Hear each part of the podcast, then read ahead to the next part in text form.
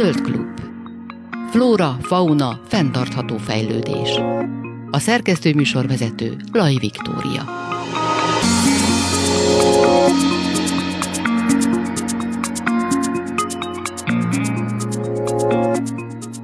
Kellemes délutánt kívánok, Laj Viktóriát hallják. Az Országos Mezőgazdasági és Élelmiszeripari Kiállításon és Vásáron, az oméken, az Ökológiai Mezőgazdasági Kutatóintézet tájfajta ökoparadicsom palántái megkapták a hagyomány és innováció díj az agrárgazdaságban elismerést.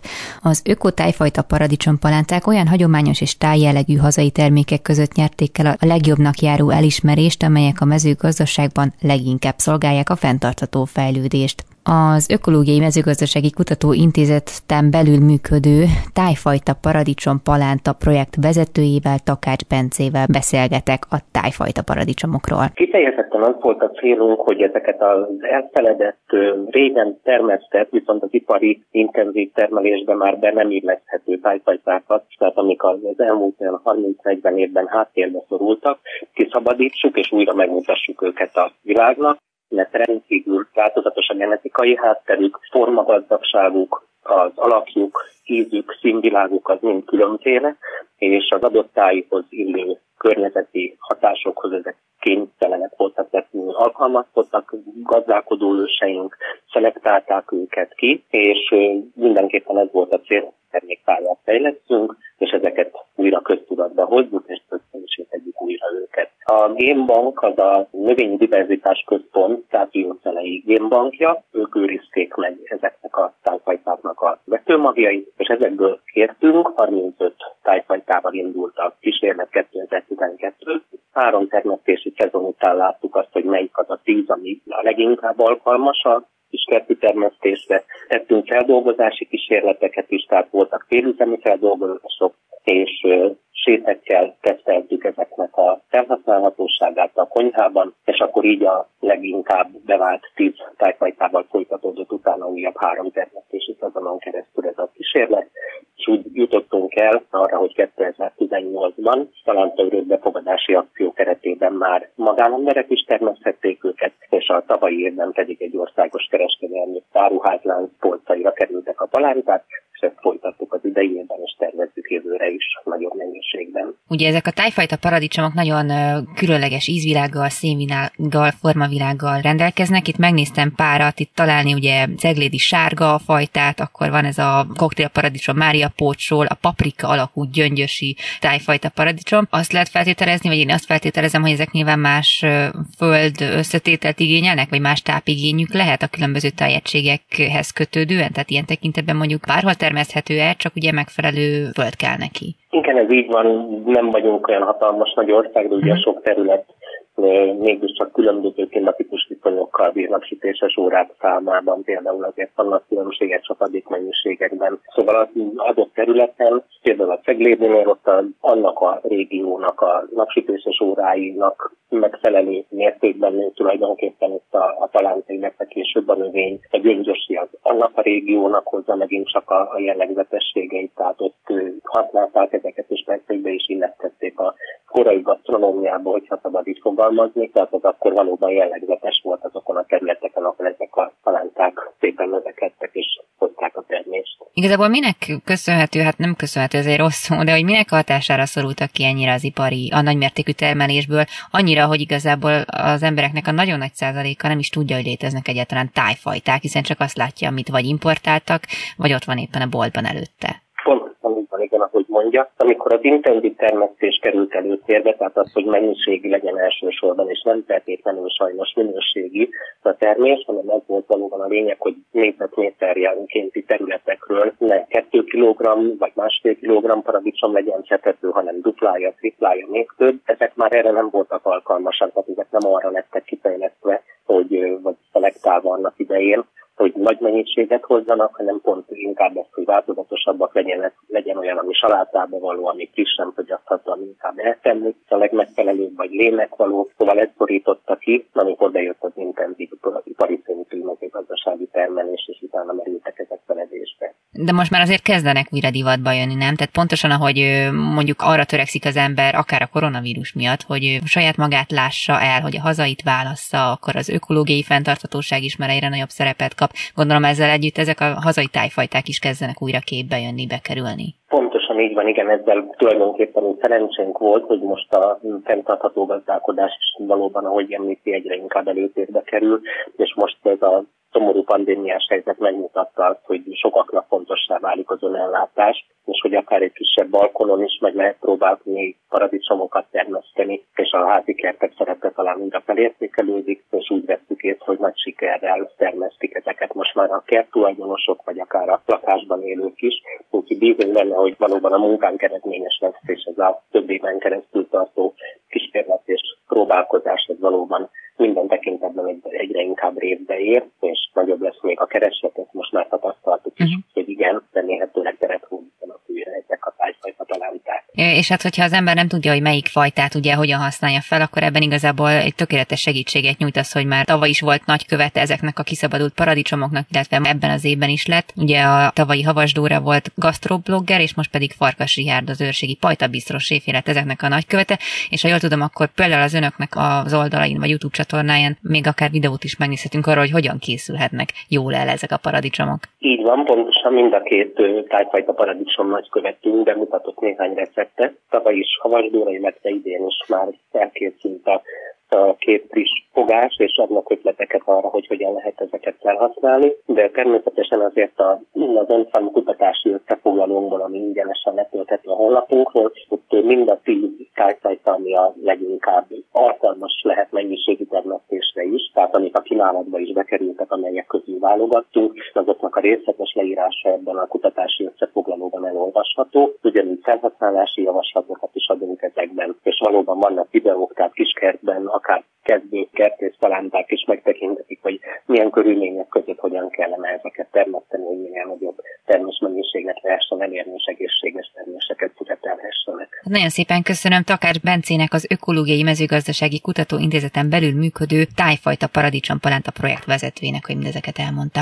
Köszönöm szépen én is. Ahogy az az előző beszélgetésben is szóba került, a paradicsom tájfajta nagykövet Farkas Richárd az őrségi Pajtabisztró séfje lett. Farkas Richárddal a különböző tájfajták elkészítési lehetőségeiről beszélgetünk, illetve arról, hogy egyáltalán hogyan lehet ezeknek a paradicsomoknak nagykövete. Igazából azonkitől jött egy nagyon örömteli és megtisztelő felkérés, hogy vállalnám ezt a szerepet, és mi ugye itt a Pajtában amúgy is gondozunk saját kertet, és a lehetőségeinkhez képest minél több mindent igyekszünk magunknak megtermelni, így a paradicsomot is. Így amikor az önkitől jött ez a felajánlás, hogy ők ősi magyar paradicsom palánták adnának nekünk körökbe, hogy ezeket tudjuk próbálni és használni. Erre nagyon nagy örömmel mondtunk uh, igent. Mennyi ilyen palántát kaptak, vagy hány fajtát, félét? Mi négy fajtát kaptunk, hogyha jól emlékszem, uh, negyven palántát, és ezt nyár elején ültettük el a kertünkben. A legtöbbé az most érett be, ezeket uh, folyamatosan használjuk, illetve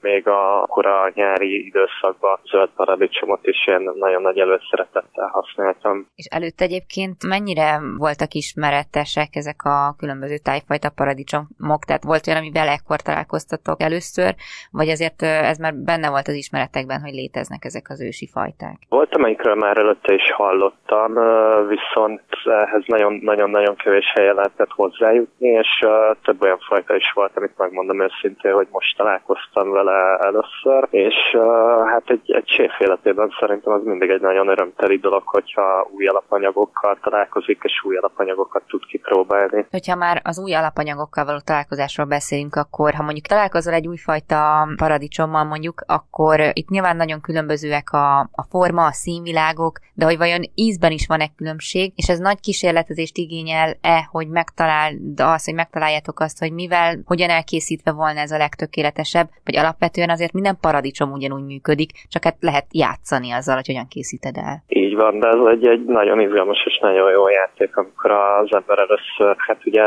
megtermeli az alapanyagot, gondozza, és akkor utána jön az a rész, hogy megkóstolja, kipróbálja többféleképpen, és akkor megpróbálja a főzésben, illetve a saját konyhájában megtalálni ennek a, a legmegfelelőbb helyét. És akkor megkiválasztottad a kedvenc új fajtát, vagy erről nem lehet beszélni? Séfként szerintem mindig nagyon-nagyon nehéz kedvencet választani, ez akár hétről hétre is tud változni, vagy éppen, hogy melyik fajtából tudunk a legtöbbet szedni, vagy éppen, hogy mi van az étlapon, úgyhogy én azt tudom mondani, hogy mindegyik fajta nagyon a szívemhez nőtt. Ugye az önki felkérésére Havas Dóra gasztroblog erre készítettetek ételeket különböző tájfajta paradicsomok felhasználásával. Milyen ételt készítettetek, vagy ételeket, és milyen fajtákat használtatok fel? Kétfajta ételt készítettünk, és pont ezért, mivel kettő ételünk volt, itt vegyesen használtunk több tájfajta paradicsomot is.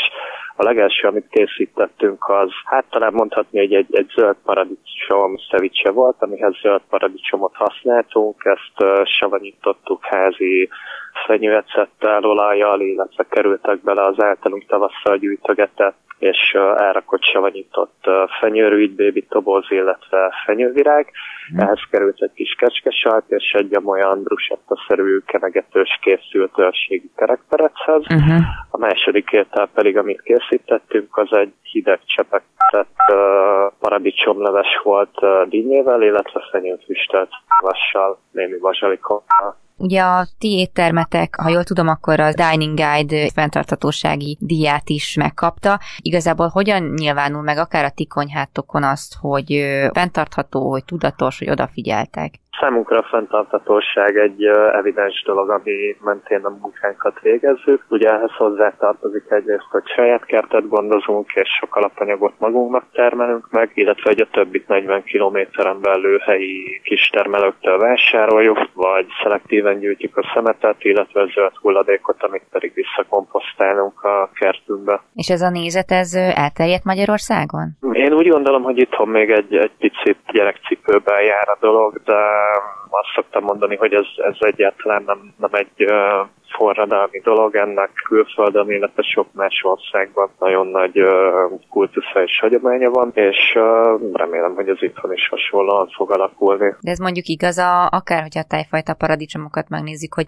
laikusként jó, nyilván én nem tudom, hogy milyen fajták vannak, meg hogy, meg hogy néznek ki, de hogy a gasztronómiában dolgozva, vagy séfként sem feltétlenül tudja az ember ezeket a dolgokat, hogy, hogy léteznek, hogy ez vajon miért, miért van így? Én úgy gondolom, hogy ez egy nagyon pozitív, előremutató és fontos dolog, amit, amit az önki végez munkát, hogyha vannak uh, magyar tájfajta, régi fajta paradicsomaink, akkor, akkor ezeket egy picit visszahozni a köztudatba, és nem csak feltétlen a konyhákon, hanem hogy ez a, az otthonokba is eljusson, és mindenki használja magyar paradicsomot. Én gondolom, hogy uh, ugyanúgy, ahogy uh, például a spanyoloknak, vagy az olaszoknak megvannak a saját fajtáik, amiket nagyon nagyra tartanak és uh-huh. becsülnek. Ugyanezeket uh, megtehetnénk mi is például a ceglédi, egy gyöngyösi vagy a fadi fajtával. Hát nagyon szépen köszönöm Farkas Richárdnak, az őrségi Pajtabisztró séfjének, hogy mindezeket elmondta, és akkor jó munkát kívánok paradicsom nagykövetként. Nagyon szépen köszönöm.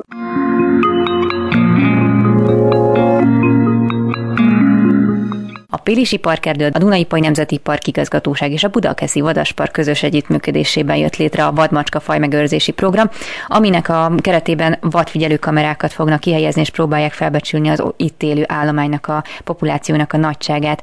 Szabó Péter, a Budakeszi Vadaspark igazgatója van velem a vonalban, akitől először azt kérdezem, hogy igazából mi hívta életre ezt a kezdeményezést. Jó napot kívánok! Jó napot kívánok, üdvözlöm a hallgatókat! Igazából ez, erre a kérdésre az a válasz, hogy a Budakeszi Vadaspark már kétezer-tizenegy óta e, tart vadmacskát. Él nálunk Szilveszter, aki egy fokozottan védett e, és egyte száz százalékban száz százalékos genetikai tisztaságú vadmacska, és hát mi ennek a tartásával mi már nagyon régóta foglalkoztunk, és e, nagyon-nagyon kíváncsiak voltunk rá, hogy e, a külső területeken, tehát a szabadban élnek-e vadmacskák. És a legnagyobb meglepetésünkre a kétezer-tizenhetes években a budapesti erdészettől nem messze a Hárshegyen egy ládacsapdában megfogtak egy, egy macskát, amely amely mind kül, küljegyeiben, mind viselkedésére egy nagyon-nagyon valószínűsíthetően vadmacska volt, és hát a genetikai vizsgálatok is igazolták, hogy igen, amit fogtak a Hárshegyen, és utána szabadon is engedtek, az egy vadmacska volt. Mm. És az volt számunkra egy igazán nagy meglepetés, hogy a vadmacska, ugye ez egy az általános tankönyvi tulajdonságai szerint, az egy zavarást nem igazán szereti, és olyan területeket, olyan összefüggő nagy zárt erdőtömböket, illetve legelőket kedveli, ahol nagyon kicsi a zavarás. És ennek ellenére itt nem messze Budapest belvárosától a Hárshegyen mégis élt egy vadmacska. És hát ez, ez emiatt kezdtük el, kezdtünk el ezzel a fajjal foglalkozni, és lettünk kíváncsiak arra, hogy itt a belső Pilisben, illetve a Pilis-Budai hegységben van-e még tiszta génállományú vadmacska populáció, és hogyha van, akkor ennek mekkora a nagysága, milyen mozgásterületei vannak, és hát ezt a tevékenységet kezdtük el, közösen összefogva a, a területnek a természetvédelmi kezelőjével és az erdőgazdálkodójával, um, együttműködést kötve elkezdeni ezt a monitoring tevékenységet. De becslés egyébként le van a, ott az ott élő populáció számára vonatkozóan, vagy semmi információ nincs erről?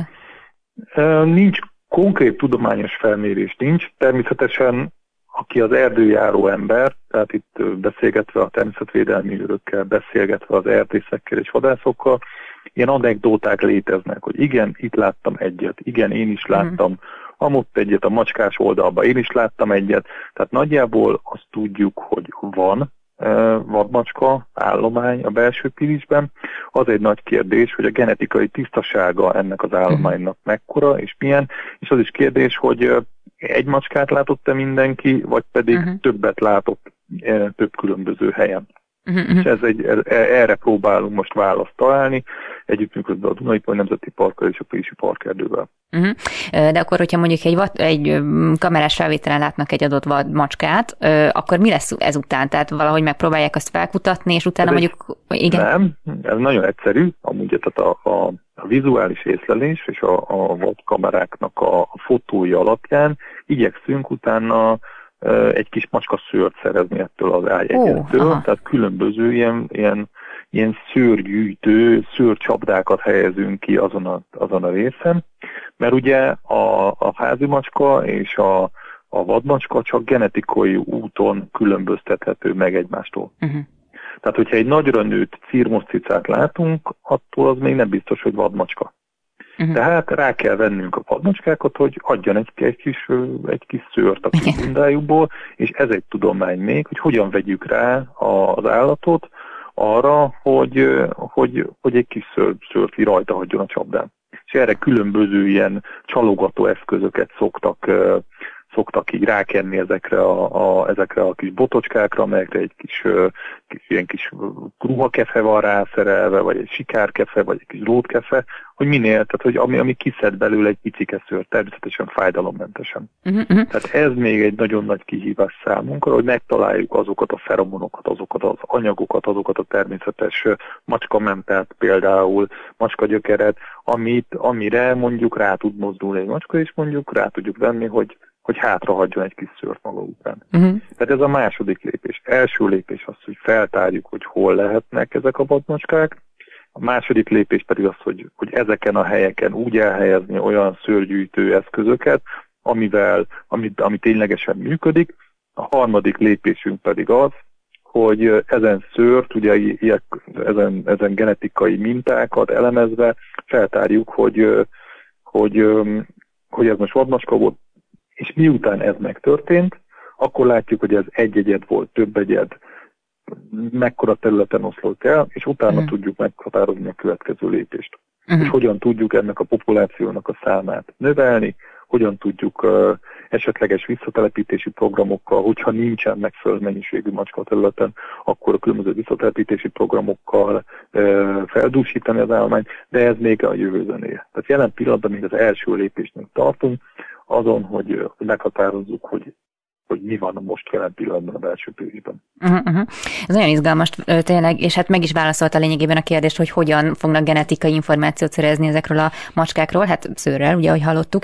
De hogy említi például ezt a hibridizációt, illetve a genetikai tisztasságot, és nyilván, ahol közelebb merészkednek mondjuk az emberlakta területekhez, mivel ahogy mi terjeszkedünk, és sok házi macskával érintkeznek, hát kvázi szennyeződik az ő genetikai állományuk. De ezek szerint, hogy például Szilveszter is egy tiszta genetikájú vadmacska, van rá remény, hogy ez igazából nem az egész, nem tudom, magyarországi állományra lehet veszély, vagy egy probléma az, hogy ők házi macskával hibridizálódtak, hanem valószínű élnek itt még fajtiszta, vagy, vagy igen, fajtiszta vadállományok, csak hát fel kell őket mérni. De hogyha populáció növelésről beszélünk, akkor gondolom ez a cél, tehát hogy a tiszta genetikai, genetikai állományú vadmacskáknak a, a populációjának a növelése. Igen, tehát ezt jól látja. Um, én úgy látjuk, hogy nagyon nagy veszélyben van a vadmacska, és igazából itt a, a, a genetikai tisztasága van nagy veszélyben. Hiszen, hmm. ha megnézzük, uh, ugyanabban a nincsben mozog a, a vadmacska és a házi macska is. Csak mondjuk a házi macska, miután mondjuk egy sikertelen vadászat után haza tud menni mondjuk a tanyára, és jól megvacsorál. És mondjuk egy egérrel kevesebb van kinn a területen. De a vadmacska ezt nem tudja megtenni. Tehát igazából ebben versenyelőnyben van a házi macska a vadmacskával szemben. És sikeresebben tud ö, ö, szaporodni is, hiszen egy védett helyre akár el tudja helyezni a kis utódjait. Tehát nekünk, nekünk itt egy kicsit ilyen népnevelési funkcióink uh-huh. is van, tehát egy ilyen felvilágosítás, hogy aki, aki az erdős szélénél ne hagyja barangolni a macskáját, illetve ha lehet, akkor felelős állattartóként ivartalanítsa a macskáját. És ezáltal, hogyha ezt sikerülne elhelyezni a köztudatban, akkor már segítettünk a vadmacskáknak, hiszen akkor, akkor nem tud összeszaporodni a két állat, és ezáltal a genetikai tisztaságot is meg tudjuk óvni. Egyébként, ha már itt a vadaspark feladatát említi, az egyik nyilván ez az edukáció, felvilágosítás, de hol tudnak még bekapcsolódni? Például a Szilveszternek lehet ebben szerepe, hogy valahogy előre vigye ezt a projektet? E, igen, tehát azt tudom mondani, hogy mi nagyon jó ez a hármas összhang, amit most itt sikerült összehoznunk így a, az erdőgazdálkodó és vadgazdálkodóval, a természetvédelemmel, tehát magyarán mondva a terepi szerep, minden terepi szereplő részt vesz ebben a, ebben a megállapodásban, és a Budakeszi Vadasparknak pedig egy nagyon jó szakmai háttere van, ami, ami azért, tehát nekünk van vadmacskánk, amit meg lehet figyelni. Ki lehet próbálni azokat az eszközöket, amivel mondjuk esetleg szőrgyűjtőcsapdákat szeretnénk használni. Aha. Tehát itt van egy élő állat, amely, amely mondjuk reagál, vagy nem reagál az adott uh, feromonra, és olyan tapasztalatokat lehet itt begyűjteni, amelyet a telepen csak hosszú évek alatt sikerülne. Tehát ez egy nagyon-nagyon intenzív ö, lehetőség arra, hogy, hogy kutassuk a, a vadmacskát, mint faj. És igen, mondjuk Szilveszter tíz éves, tehát azt tudom mondani, hogy még telj, erője teljében lévő vadmacska, ö, de nyilván még képes lenne utódok nemzésére, és képes lehet egy ilyen ö, repatriációs programnak az elindításában, de azt kell mondanom, hogy egy ilyen repatriációs programnak az első lépése mindig az adott terület kiválasztása, hogy hol szeretnénk ezt a fajt visszatelepíteni. És jelen pillanatban ez folyik most, egy felmérés, egy komoly kutatás, hogy, hogy nehogy nagyobb bajt csináljunk azzal, hogy mondjuk még egy négy, öt, hat, nyolc, tíz macskát visszaszereztünk el a területre, és ők pedig a helyi populációt szorítják ki, és a helyi populáció elől veszik el az élelmet. Tehát nagyon fontos az, hogy a területet felmérjük és monitoringozzuk, hogy, hogy csak akkor avatkozzunk be egy ilyen faj visszatelepítési programmal, ha ténylegesen szükség van rá. És nekünk azt gondolom, hogy felelősen, ha felelősen gondolkozunk, ez most az elsődleges feladatunk, hogy jól fölmérjük, és nagyon precízen fölmérjük a belső Pilisnek a kisragadozó állományát. Hát nagyon szépen köszönöm a beszélgetést Szabó Péternek, a Budakeszi Vadaspark igazgatójának, és jó munkát kívánok önöknek. Köszönjük szépen! Zöld Klub. Flóra, fauna, fenntartható fejlődés. Köszöntöm ismét a hallgatókat, továbbra is Laj Viktóriát hallják. Elkészült Magyarország első átfogó madáratlasza, az Agrárminisztérium és a Magyar Madártani és Természetvédelmi Egyesület közös kiadásában.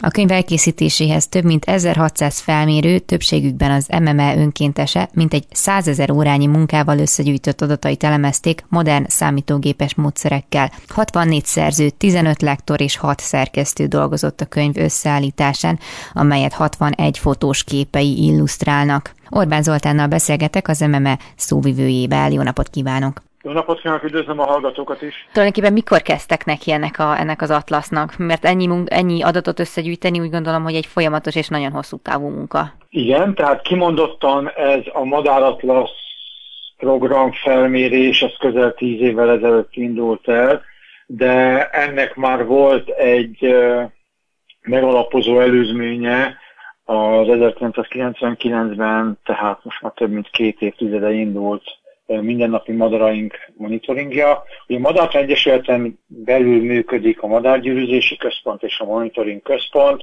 ahogy ez a nevüket is mutatja, különböző módszertannal. A Madárgyűrűző Központ ugye a madarak egyedi jelölésével gyűjt információkat hazánk madárállományáról.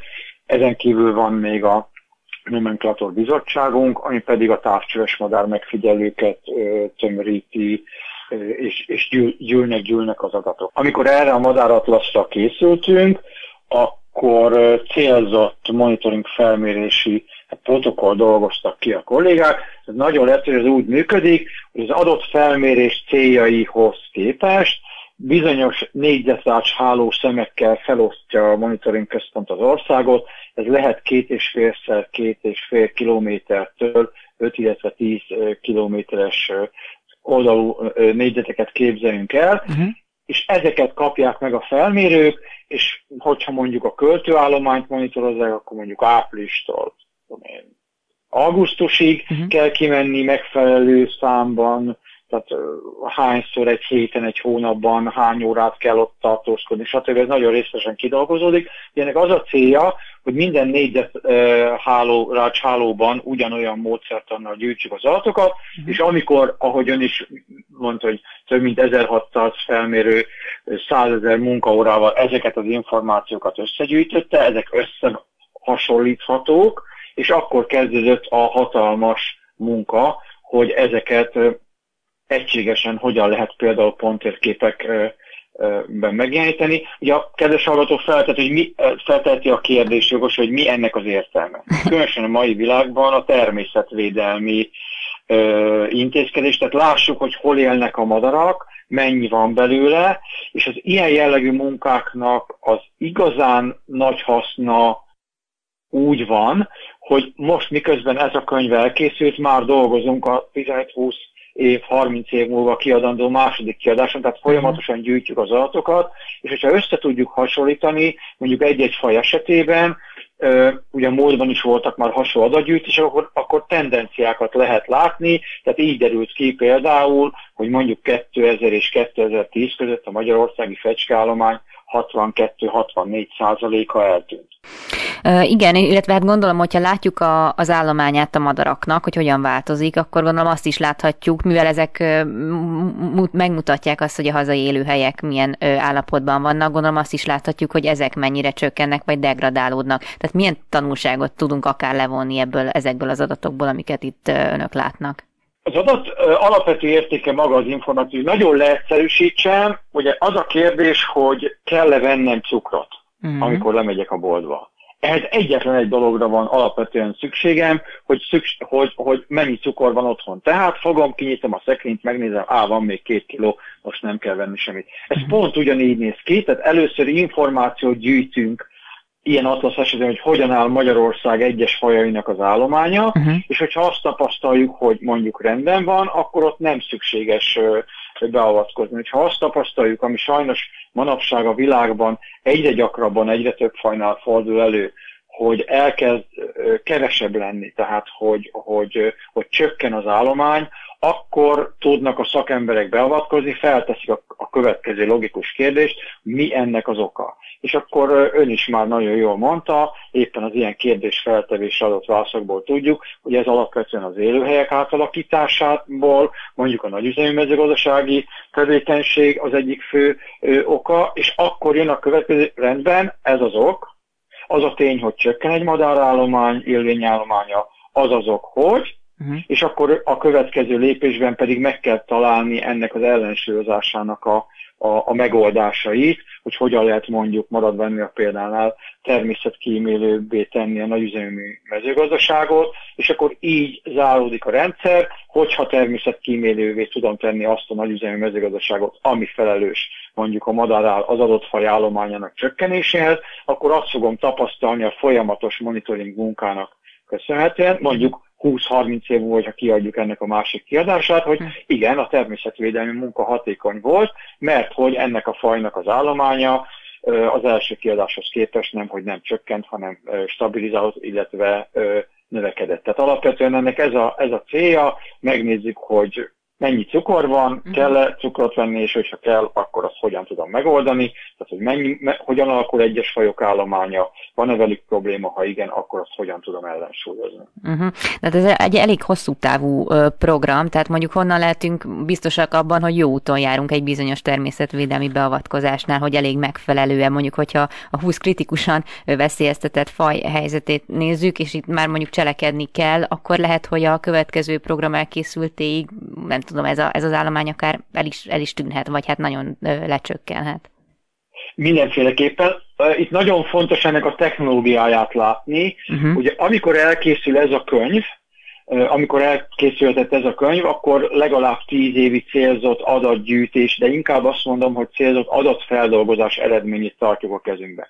Tehát uh-huh. ami nagyon fontos, hogy az adatgyűjtés folyamatos, évről évre zajlik, minden hónapban, a megfelelő protokoll szerint, minden egyes éves adatgyűjtést az év végén, a következő év elején lezárunk, uh-huh. elkészítjük az összesítést, tehát ez a szakemberek számára, hogyha azt veszük, hogy most kiadtuk ezt a könyvet, harminc évben kiadjuk a következőt, akkor az eltelő harminc évben az egyes éves adatok folyamatosan a szakemberek rendelkezésére állnak, uh-huh. és ők ebből tudnak következtetést levonni. Tehát ez például úgy működik, hogy Magyarország védett madarai, illetve madárállománya kapcsán mondjuk évente összeül a természetvédelmet irányító állami szerv, minisztérium szakértőgárdája és a Madártani és Természetvédelmi Monitoring Központja, áttekintik fajonként az elmúlt évben tapasztalt trendeket, és ez alapján lehet például azt mondani, hogy igen, hát sajnos ennek a iksz ipszilon fajnak az állománya tovább csökkent, akkor mostantól nem védettnek tekintjük, hanem még magasabb védett kategóriába uh-huh. sorolunk, tehát fokozottan védett kategóriába uh, helyezem át. Tehát az a lényeg, hogy egy-egy ilyen könyv uh, egy gyakorlatilag egy összefoglaló, uh-huh. de a köztes időszakban is az, a, a, az adatokat uh, ismerjük, gyűjtjük, és, és ezért nem az fordul elő, ami most így felmerült, hogy majd csak harminc év múlva nézünk rá egy-egy fajnak az állományára. Ez folyamatosan évről évre megtörténik, és ezek a könyvek, ezek gyakorlatilag az elmúlt időszak adatait összesítik, és teszik bárki számára elérhetővé úgy, úgy azt az infót, amit egyébként a szakemberek folyamatában látnak. Ami egyébként nagyon, nem tudom, hogy ez egyébként kuriozitásait Magyarországon, hogy ennyire aktív ez az önkéntes madarász közösség, hogy több ezer ember munkájára tulajdonképpen lehet számítani az Egyesületnek. Hogy ezek egyrésztről mennyire tudnak pontos adatokat szolgáltatni az ilyenfajta, nem tudom, citizen science-nek, hogyha mondhatjuk, másrésztről pedig mennyire magyar sajátosság ez, hogy itt ennyire aktív ez a, ez a rész? Nagyon magyar sajátosság. Magyarországon mindjárt elmondom, hogy miért nem tekinthető ez különlegesnek. Aha. Viszont nemzetközi kitekintésben Magyarország, hát én megmerem kockáztatni, hogy minimum a top ötben, de inkább a top háromban van a madártan társadalmi beágyazottsága tekintetében. Ennek uh-huh. oka az, hogy Hermann Ottó és kortársai az ezernyolcszáznyolcvan-ezernyolcszázkilencvenes években elindították a, azt a folyamatot, hogy egyre többet beszéltek a lakosságnak a madarakról. Ezzel gyakorlatilag Hermann Ottó és kortársai hát egy ilyen nyolcvan-száz évvel korábban feltalálták a mai modern természetvédelmet, és éppen ez az oka annak, hogy, hogy, hogy ugye nem régen, most hétvégén volt az Európai Madár Megfigyelő Napok, uh-huh. ez volt a huszonnyolcadik ezt egész Európában, illetve közép-ázsiai országokban tartják meg. Ez egy játékos verseny is az országok között, hogy hány helyen, hány ember, hány madarat figyelt meg, és Magyarország ebben a három kategóriában mindig az első ötben van, de még inkább dobogósok vagyunk, és idén is például az egyik kategóriában így legyőztük Oroszországot. Aha. Tehát azért Oroszország lakosság létszáma kétszázharminc millió környékén van, és, és, és két kontinensre kiterjedő hatalmas területe versus Magyarország, és egyszerűen az, hogy Magyarországon olyan sokan foglalkoznak madármegfigyeléssel, hm. és olyan sokan foglalkoznak professzionális szinten, tehát azok a az az ezerhatszáznál is több felmérő, aki ebben a munkában részt vett, ezeknek a jelentős része olyan nem professzionális, tehát nem ezért kapja a fizetését, hanem uh-huh. mondjuk irodai alkalmazott, csak szabad idejében madarászni megy ki, de olyan fajismerettel, olyan fajismerettel ö, rendelkezik, ö, hogy, hogy bárhová a világon el tud menni, és akár túrát vezet ö, madarászat iránt érdeklődőknek. Tehát itt ilyen szintű felkészültségről van szó. Amikor például egy ilyen madarász, például egy madárgyűrűző engedéllyel rendelkező kolléga mondjuk felvételt nyer valamelyik biológus szakra, valamelyik egyetemen, uh-huh. akkor például a madárrendszertanból nekünk nem is kell vizsgáznunk. Tehát egyszerűen a, a, a gyűrűzési igazolványunk birtokában ezt elismerik, és automatikusan megkapjuk mondjuk az ötös. Jó, hát ezek után akkor nem kedvélezem meg azt, hogy mennyire megbízhatóak ezek az adatok, amik, amik a, a, a civilektől érkeznek. De hát gondolom kell is az ember mennyiség egy ilyen terepi, vagy hát ezekhez a terepi felméréséhez, hogyha az egész országot fel akarják térképezni. Igen, egyrészt az ország szintű térképezés miatt fontos a, a megfelelő létszámú, kellő tudással rendelkező önkéntes részvétele. Másrészt azért, mert ez, ez nem egy egyszerű alkalom. Itt arról van szó, hogy amikor mondjuk a fészkelő állományra vagyunk kíváncsiak, akkor bizony a költés időszak kezdetétől, tehát március-áprilistól ennek a végig, július-augusztusig bizonyos alkalomszámmal ki kell menni a terekre. Amikor pedig az ország egész éves állomány alakulását akarom nézni, tehát mondjuk ez a mindennapi madaraink monitoringja, az azt jelenti, hogy ha én ebből az országot lefedő négyzetrács hálókból megkapok egyet, kettőt, hármat, négyet, ötöt vállalok, akkor mondjuk az év tizenkét hónapjában mondjuk havonta egyszer-kétszer ki kell menni az adott területre, és olyan éppen a pontosság, az ön által is említett pontosság és adatmegbízhatóság okán. Itt például olyan protokollokat kell végrehajtani a megfigyelőnek, hogy van ez a nem tudom, öt kilométeres, öt kilométeres négyzetrács háló, és azon meg kell állnia mondjuk nyolc helyen, egy-egy helyen kettő percet kell várni, nem többet és nem kevesebbet, és amit azon az, azon az adott ponton két perc alatt lát vagy hall, azt kell neki feljegyezni a naplóba, de olyan szinten, hogy énekelni hallottam a madarat, vagy átrepülni láttam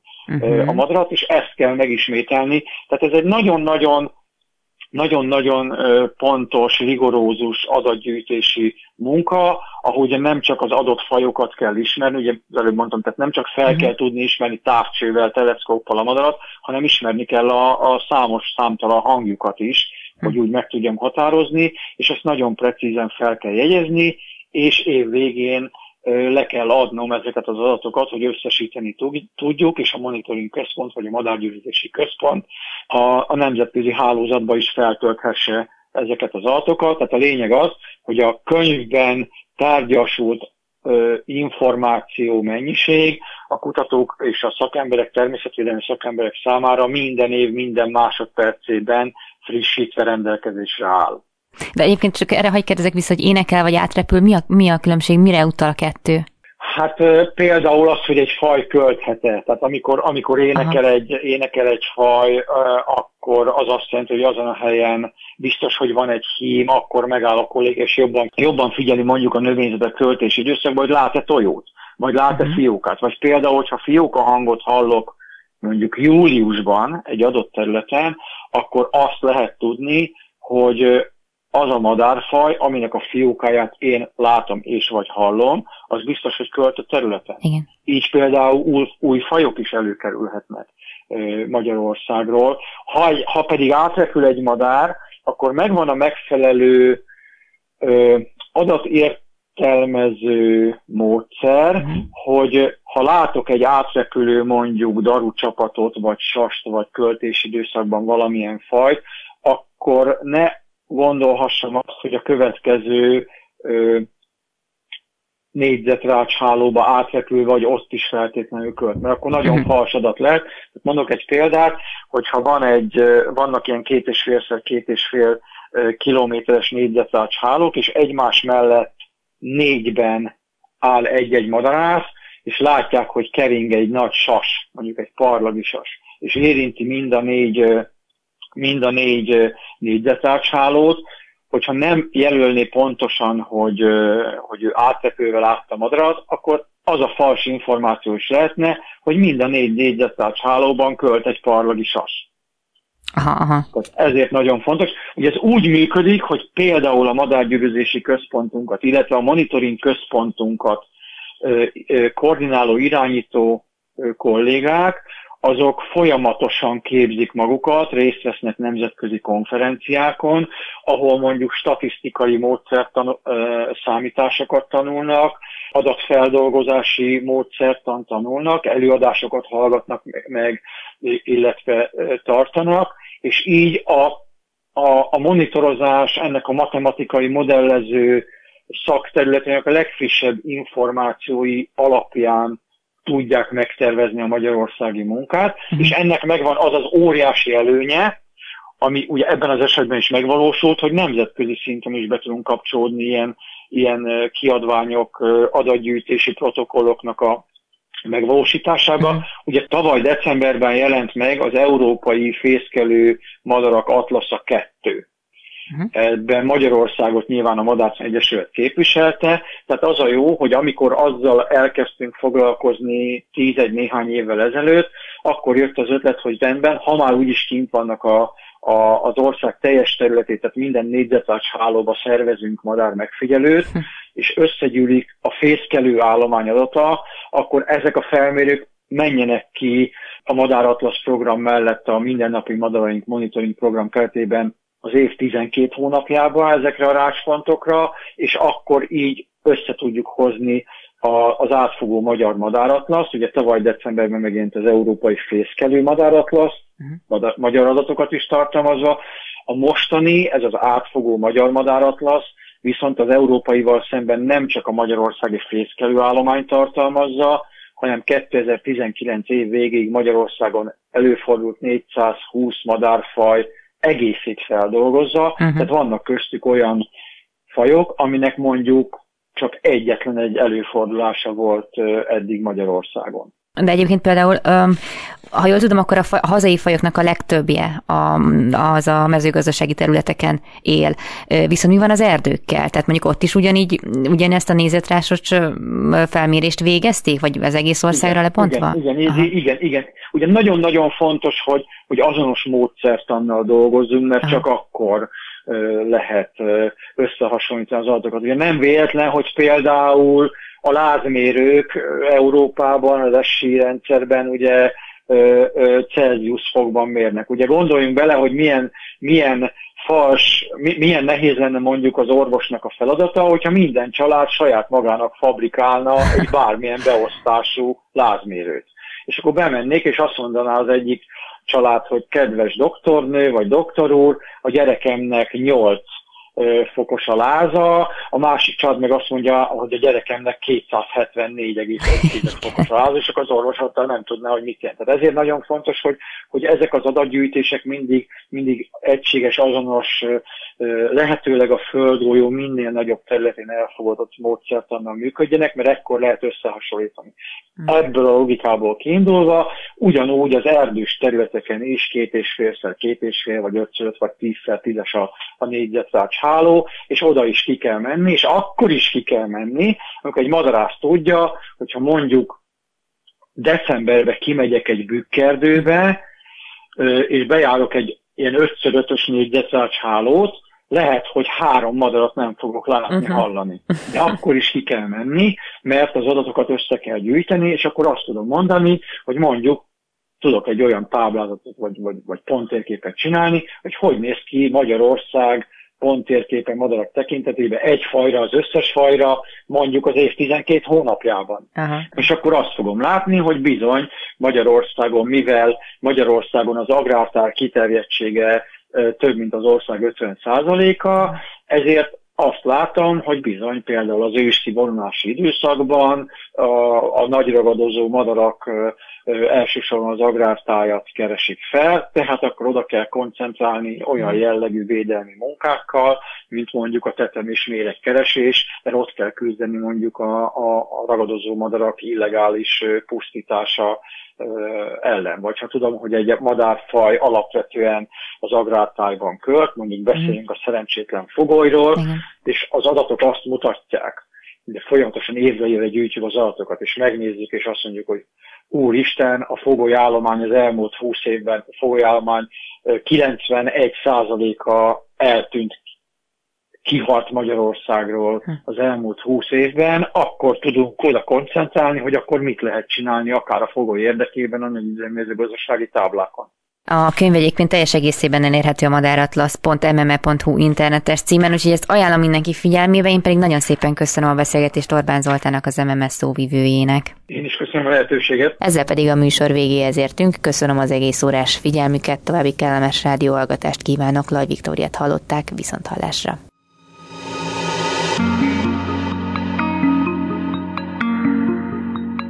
Flóra, fauna, fenntartható fejlődés.